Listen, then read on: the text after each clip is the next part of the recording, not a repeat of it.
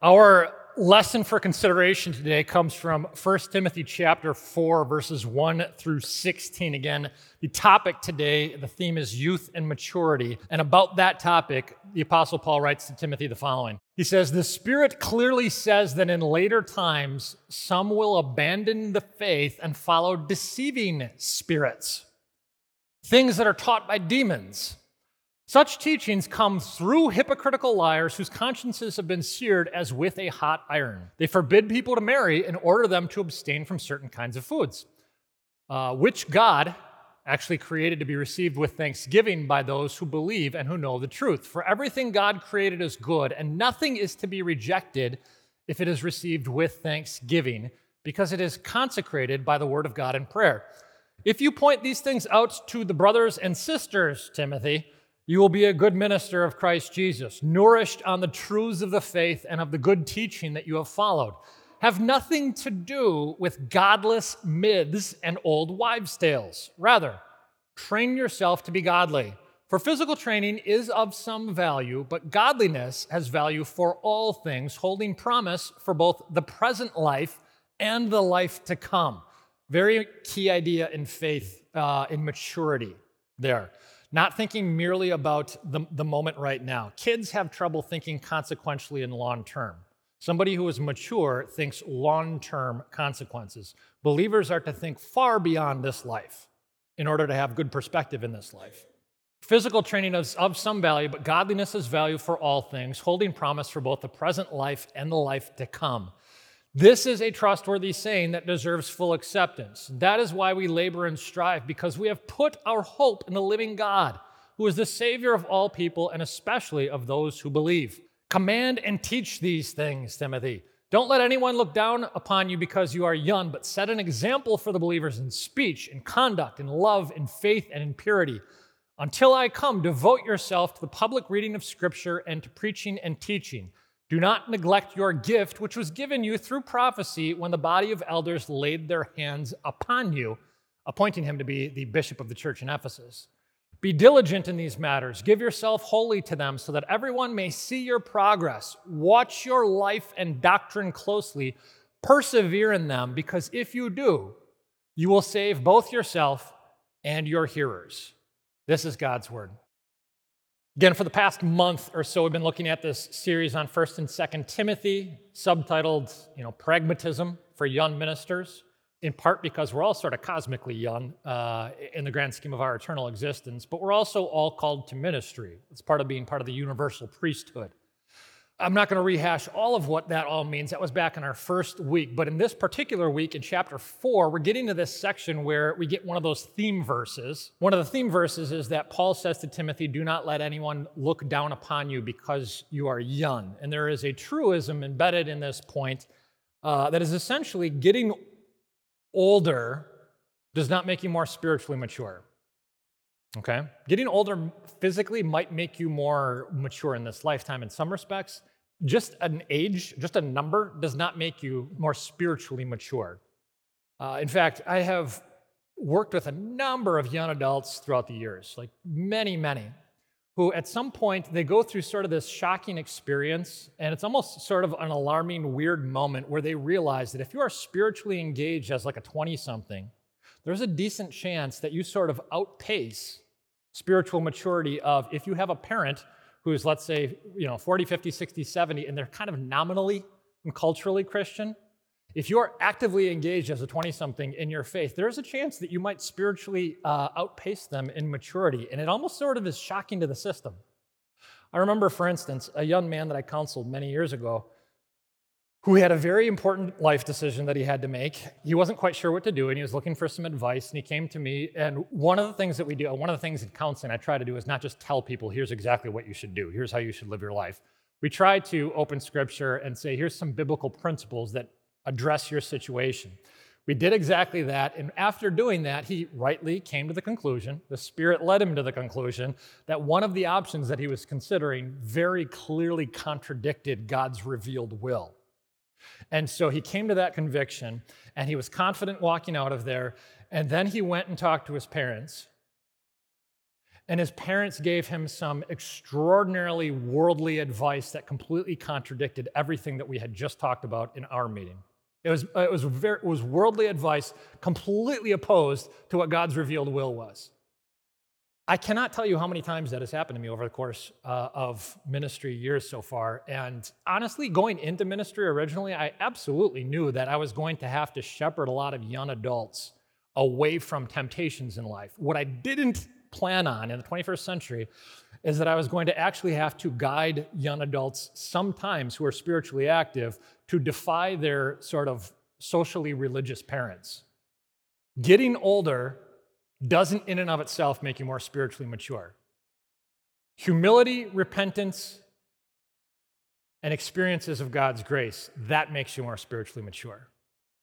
Obedience to spiritual disciplines and fostering Christ like character that makes you spiritually mature.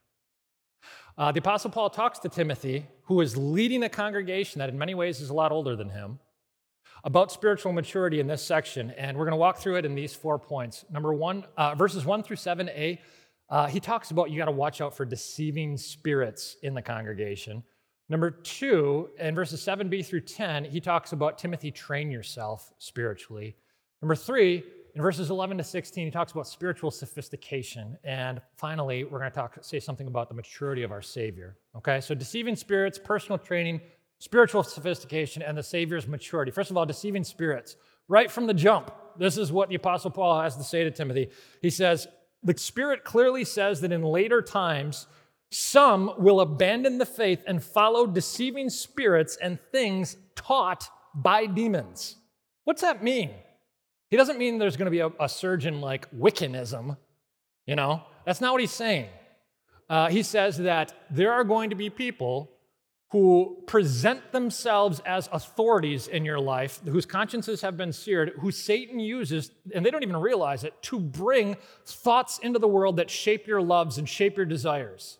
Let me put this a little bit different way. Demons do not try to communicate to you by way of Ouija boards and seances, not primarily. Demons primarily try to communicate to you and shape your desires by way of social media influencers and self help gurus. They're trying to foster and condition your loves and your attitudes and your desires. And Paul says that there's, there's even going to be people who rise up within the church who leverage the name of Jesus Christ in order to try to promote their own nice sounding, horribly destructive messages. I see this thing posted online all the time, things posted by Christians that it's not that they're 100% false, it's that they're only like 75% true. And that's what makes them dangerous because it's like warped truth. It's like the illusion of truth, which, by the way, that's exactly how Satan works, a fallen angel. That's how he works.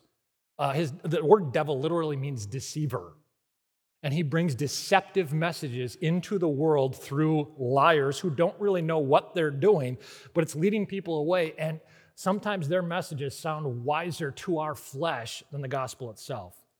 Now, the particular things that Paul mentions that are going on in the church in Ephesus at the time uh, are so. If you're like a philosophy student, it's, it's called Jewish legalism and Eastern asceticism, but specifically the charges are these uh, he says, There are certain people who think they're spiritual authorities who are forbidding marriage and they are telling you to abstain from eating certain kinds of foods. Now, those are specific examples for a larger point, but actually, even those specific examples, um, I don't, we're not going to name any names here today, but like, it's not that hard to think of some people, including overtly religious people, who sort of unbiblically get moralistic about marriage, or unbiblically get moralistic. Does anybody today in the world get moralistic about what kinds of foods you're allowed to eat? Huh.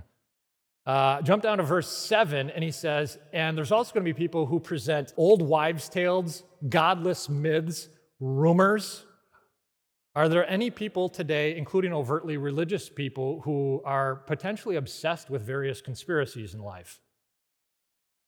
In my devotional reading this past week, I was in the book of Isaiah, and I was in Isaiah chapter 8 when I was studying this text that day, and it just kind of jumped out at me. God says to the prophet Isaiah in Isaiah 8 12, Do not call conspiracy everything that this people likes to call conspiracies. Let me put this a different way Christians don't chase UFOs. You know why? There's a bunch of different reasons why you shouldn't chase UFOs. One of the reasons you already believe something that the rest of the watching world thinks sounds absolutely insane. You believe that Jesus Christ, Jesus of Nazareth, literally resurrected from the grave. The rest of the world, the non believing world, thinks that sounds insane. If you add to that things about UFOs, it makes it much easier for the rest of the world to dismiss your belief in the resurrection of Jesus Christ as, well, that person just believes all sorts of different crazy things, right? Do you see how enormously practical this is that Paul's saying? Satan, as in fallen angels, roam around the world working through wise sounding experts. And he says, such teachings come through hypocritical liars whose consciences have been seared as with a hot iron. Satan works his lies into the world through false teachers. This is, by the way, the reason why John in his first epistle, he sort of famously says, test the spirits. Anybody who presents themselves as an authority in life, test the spirits. Why doesn't he say, check their credentials? You know, see where their degrees are from, check their citations in all of their work. He doesn't say that. He says, test the spirits. Why? Because these false messages that they're presenting don't come from them, they're the mediums. Mediums, not like looking into a crystal ball mediums, mediums as the conduits that Satan tries to use to get false messages that pull people away from biblical truth out into the world. I don't know if it fits specifically here, but there's a specific example I want to get to here in a second. And uh, somebody recently told me, a member in the congregation, mentioned that when she was at work, she was in the break room and uh, she had a, a, plastic bottle, and I think it was a plastic bottle that had one of those little like plastic uh, things that you put six packs in, you know, and that they're people are always concerned that they're going to get uh, like uh, seagulls going to get caught in them on the beach and things like that. Rightfully concerned. So we recycle things like that. But she was walking with this plastic bottle over to the uh, waste bin, which had recycling and just a garbage, and a male coworker in there, as she was walking over, said to her, "Don't you dare throw that in the garbage." Kind of judgy, but don't you dare throw it in the garbage. This exact same male coworker, she told me, the week prior had been joking to her about his girlfriend's abortion. Now, I, I don't want to slip into being judgy here either, but I want you to understand how Satan works. Satan is not only a deceiver that tempts you into sin, Satan's name means he's also an accuser that is constantly trying to shame you including for unjust things. So you can't feel bad all the time about things that a world tells you to feel bad about. Right? You have to adjust your conscience according to what Scripture actually says.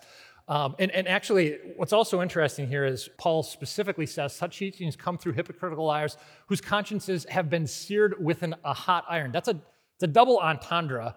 Uh, basically, it means two things seared with a hot iron means anything can become calloused. Your flesh, if you've burned your hand before and lost nerves, endings, and, and sensation, uh, if you sin willfully in the same direction repeatedly, eventually you become numb to that. Uh, you don't even feel guilt anymore. So that's part of the cauterization. The other thing is that that word here that's used for searing is the same word used in Greek for a branding iron. So, like when you brand cattle, and what he's suggesting is that these people, through their willful impenitence, are suggesting that, at least for the time being, they are marked as owned by Satan right now. Okay? This is how false teachings get into this particular role. By the way, this is why you have to test spirits for anything and everything. Everything you study in life, read in life, consume in life, uh, the pastors that you listen to in life, everything should be run through the filter of Scripture. If I cannot tell you every time, chapter and verse, where I'm getting the ideas of what I am sharing with you, remove me from this position because I'm not good for you or anyone. Test the spirits. Don't get deceived by everything that sounds sweet out there. Okay? So that's what he, Paul says to Timothy as advice. The second thing he tells him for advice is personal training. Uh, and in verse 7, he says, Train yourself to be godly. And the word for training here is the Greek word gymnazo. It's where we get our word gymnasium from. And the Greco Romans at that time, they loved their athletic contests. We love our athletic contests too. But a fitness center is actually a fantastic way of illustrating spiritual training. Because if you've ever done any like weightlifting before, one of the things that you know is there's a lot of lifts that are core lifts for developing functional strength in life. So, uh, bench press, sit ups, uh, squats. These are things that they're functional strength. So, they're not easy, but if you push yourself through them, through the exertion of doing those exercises, you are guaranteed you will get stronger and you will get healthier. That's just the way you're designed. That, as long as you do it right, that's the way it works. On the other hand, there's other things, everybody knows this, that you can do in the gym that uh, kind of help you look better, but don't actually provide a whole lot of functional strength. These are the show me muscles, right? Like, so uh, guys in the 80s were sort of notorious for only developing their upper bodies.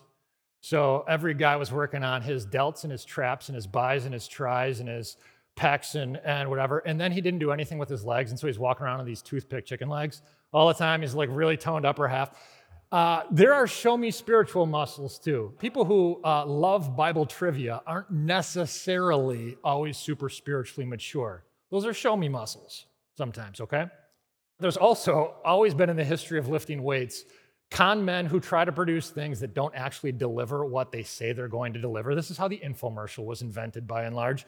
Uh, but if you think about those like old timey black and white videos with uh, the big vibrating belt, uh, and a, a, guy with a big beer gut would put it around and he would just stand there shaking. And this, for years, people were doing this. They were assuming this is going to get me in shape.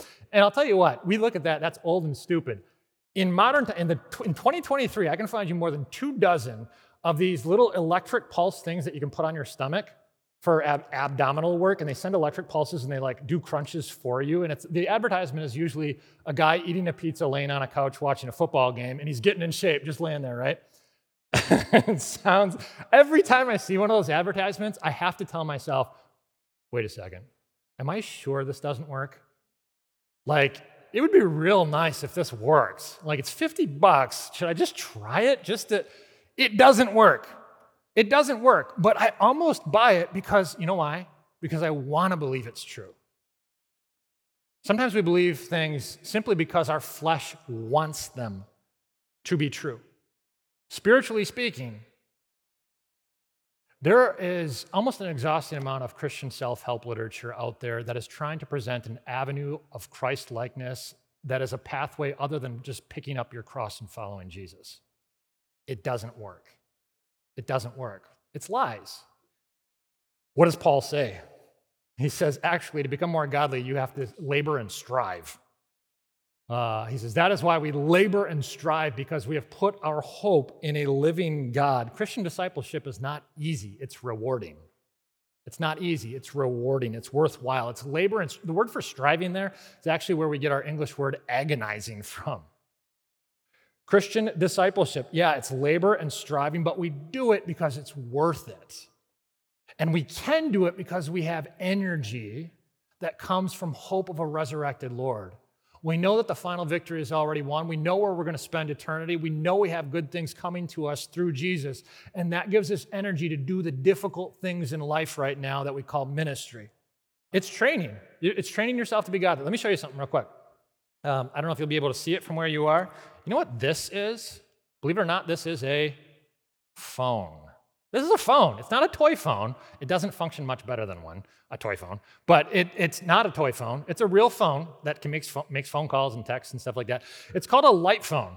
Uh, the tagline for it is it'll help you get your life back. I am not endorsing it. It is way inferior to my iPhone. Way. It doesn't even come close. iPhones are such a beautiful piece of machinery. Um, this is not. But people have asked me, like, okay, so do you like it? And I'm like, I don't think that's the right question, at least not for me. The filter of life is not simply, do I like this? Do I like this? Do I like The question for me on this is, does it help me become more Christ like? Fact of the matter is, I'll tell you what, I, I hesitate, you know, I've mentioned this before, I hesitate to share some personal struggles with you because you don't want to like hurt your message, but I had a problem. Frankly, I'll, I'll summarize it like this I could not go to bed at night without checking my email. I couldn't do it. Every single night, right before bed, I was compelled, like I couldn't, as I was setting my alarm, could not help myself from checking my email. And invariably, I would feel this overwhelming sense of uh, discontentment and unaccomplished tasks. And if I happened to get emails that had complaints in them, and church people don't use the word complaint, they say concerns. Church people have a lot of concerns about things, right? uh, I would sometimes lay in bed at night, like thinking, I need to do something. I need to address this. I need to, and I couldn't, I couldn't stop. If somebody says, okay, just don't check your phone, um, or put some settings on your phone, not that, I would say, with all due respect, I don't think you know how the flesh and addiction works. I couldn't not check my phone. Uh, my wife and I would be having dinner, and she'd get up and go. And the first thing that I ever did, I would always grab my phone and look at it. Always. In fact, the first 48 hours that I had this thing were absolutely infuriating. Um, I was literally like jonesing for sports updates and uh, scores and if email efficiency. I had to cut part of myself off in order to not be, have, be mastered by something in my life. Is it fun? No. Is it helping me become more Christ like? I hope so. It's training, it's laboring, it's striving, it's intensive. Godliness is always worth it. It's always worth it. Which brings us to the next point. Really, the, the verse that we've referenced several times, that is sort of a theme verse for 1 Timothy, where in verse 12, Paul says to him, Don't let anyone look down on you because you are young. This is a quintessential example in Scripture of how the culture that we live in tends to create a lens through which we perceive all things, including Scripture. I guarantee if I read this passage here today, 100 people, don't let anyone look down on you because you are young. 100 people, especially if they're young adults, they'll say, What this means is Paul is telling Timothy, uh, stand up for yourself, fight back against anybody who dismisses you because of your youth. That's not what it means. You think it means that because you have a feisty American spirit where we tend to hypervalue autonomy and personal rights. But that's not actually what it means. You know what it actually means? Don't give anyone a reason to look down upon you because of the stupidity of your youth. Now, you say, well, you think it means that. I think it means that. How do you know that you're right? All you have to do is really keep reading the verse. Because Paul says, then, but set an example for believers in speech and conduct and love and faith and in purity. In other words, look at what he doesn't say. Paul doesn't say, don't let anyone look down on you because you are young, but stand up for yourself. He doesn't say that. He says, don't let anyone look down on you because you are young. Don't let anyone, don't give anyone a reason to look down on you because of your immaturity, but be a leader, be a model of godliness. And then, regardless of your age, they won't have any reasons to look down on you because of your youth. Humans have this tendency, we, we make generalizations. When they get really bad, they become prejudices. And we do them about a bunch of things. Sometimes we do them about age, sometimes we do them about ethnicity, sometimes we do them about gender. Paul is saying when it regards your youthfulness, Timothy, don't feed that stereotype. Don't give other people a reason to look down on you because, oh, yeah, they're just young and they don't know what they're talking about. Don't give them that opportunity. Martin Luther actually said something extraordinarily similar to this at one point in time. He said, It is not our job to forbid detractors to despise us. That is an old timey way of saying haters gonna hate, right? That's all that is. Haters gonna hate. Don't give, it's not our job to forbid detractors to despise us, but it is our job not to give others an opportunity to despise us. Some of you might know the name John Perkins. John Perkins is a minister who's worked in some of the poorest locations in the country, very influential minister. He uh, was a, a, spiritual advisor in, during several different presidential administrations. He's written a bunch of really good books. Um, in one of his books, he tells the example of a San Francisco school teacher who did an uh, experiment in her classroom. And the experiment was this she asked all her kids, raise your hand for one or the other. You get to have one or the other. Would you rather have a lollipop today or an ice cream sandwich tomorrow? What she sort of unexpectedly found out when she wasn't, she didn't even anticipate this, was most of the poorest kids in her class, her class, raised their hand for a lollipop today.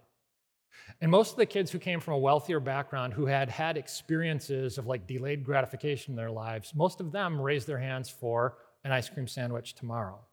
And what John Perkins goes on to say is he says, even at an early age, this survivalist poverty mentality, that's what he called it, survivalist poverty mentality was trapping the minds of many American children. And that is actually something that's very difficult to overcome socially but it's also a beautiful illustration of what every single one of us is by nature. Every, if we're totally honest with ourselves, every one of us, our flesh, what we're basically trying to do when we wake up in the morning is we're trying to squeeze as much possible pleasure out of this lifetime as we can possibly get. What is that? Survivalist poverty mentality. We've forgotten eternity. We've forgotten we're going to live forever. We think that this is all there is. It's understandable, but it's immature. See? So that brings us to the final point about the maturity of the Savior, whose maturity saves us and also then informs us. So here's what we've said so far, real briefly. Number one, Satan's pathway to deceiving us comes through sweet sounding worldly experts that say things that aren't quite the Bible. Number two, biblical discipleship means training yourself with a regimen of diet and exercise, just like a professional athlete trains themselves, him or herself, with a regimen of diet and exercise. It's, it's worthwhile blood, sweat, and tears. Number three, uh, leading others spiritually requires a lifestyle by which other people can't just easily dismiss you for obvious immaturities in your life. But one thing I want you to think about, it's worth mentioning, is that we're not, when we train ourselves, we're not primarily training for a sprint. We're training for a marathon. Put it in a different way, we're cosmically young. You and I, regardless of what age you are right now, you are cosmically young. You know why? Because let's say, for instance, eternity is a billion years. Eternity, by definition, is way more than a billion years, but for you can comprehend sort of a billion. If eternity is a billion years and you have an 80 year lifespan here on Earth on average, you know what 80 years next to a billion years looks like? Let's put it visually in terms of like uh, distance. From New York to LA, the continental US is about just under 3,000 miles. If that was a billion years, you know what 80 years would be? Right here. It's 1.2 feet. If you're 80 years old, that's how old you are in comparison to the United States, in comparison to eternity. You're a cosmic baby. All of us. All of us are cosmic babies. Now, I don't say that to let us off the hook of the sins of spiritual immaturity, but I do say it to convince us that not a single one of us, no matter what age you are or how mature you are, is capable of producing the spiritual maturity that salvation requires. Thank God our salvation is not based on our spiritual maturity. Thank God our salvation is based on the one person who is always the one adult in every room the one who existed before time began, the one who always did the will of his heavenly Father. Thank God for the God man who was his spiritual maturity led him to switch places with us to take what we deserved. He's the only person who has ever been able to solve the riddle of death, the only one that wise. And uh, somebody recently shared with me a portion of the commencement service message at Hillsdale College this year from a Bishop Robert Barron. Bishop Robert Barron um, was a minister who, who gave the commencement address, and he said something about Christ's maturity that completely struck me. He put it like this He said, My intellectual hero, St. Thomas Aquinas, said that if we want to live a happy life, we should love what Jesus loved on the cross and despise what he despised on the cross. Well, what did he despise? But all of those objects of false worship to which we tend to erect altars, are idols. Many of us worship wealth, but on the cross, he was utterly poor, stripped naked. Many of us worship pleasure, but on the cross, Jesus was at the limit of suffering, both physical and psychological. Many of us worship power, but on the cross, Jesus was nailed in place, unable to even move, immobile. Many of us worship honor, but on that terrible cross, Jesus was the object of scorn and ridicule. In short, the crucified Lord said no as radically as possible to the idols of this world. But what did he love on the cross? He loved doing the will of the Father. And the cross itself functioned as the altar on which the sacrifice of his life to the Father took place. And that is really well stated with just one exception. Yes, indeed, Jesus loved the Father's will on the altar, but he didn't just love like some abstract commands of the Father's will. In other words, the better statement is not what did Jesus love on the cross? The better statement is who did Jesus love on the cross? And the who is you and me. The maturity of Jesus' love led him to switch places with us at that cross, to die in our place for immature, young, foolish, regrettable, rebellious, childlike mistakes. But he did it and he would do it all again because he loves us that much. At the cross, yes, his will focused on the Father's will, but the Father's will centered completely on us. So Jesus held his tongue. He did the right thing. He accepted consequences in our place that he didn't deserve. His maturity saved us from every immature, stupid mistake. And now, you know, you and I, we've only traveled this far, but we're determined to learn to walk. And so we train ourselves, we disciple ourselves with God's word, and God has us on a discipleship path that leads us to self control, courage, confidence, and faith. Christ Jesus makes us Christ like by having removed all our sins, gifted to us all his righteousness, and right now he is mentoring us into mature people of God. Let's close with prayer. Lord Jesus, guard us from hypocrisy whatever age we are, whether the world would consider us younger or older, it doesn't matter. At any age, as long as we're on this planet, we've got room to grow. Help us to mature spiritually. Let our neighbors see the sincerity of our love, the beauty of our truth, and the glory of your name. May this glorify your name. Amen.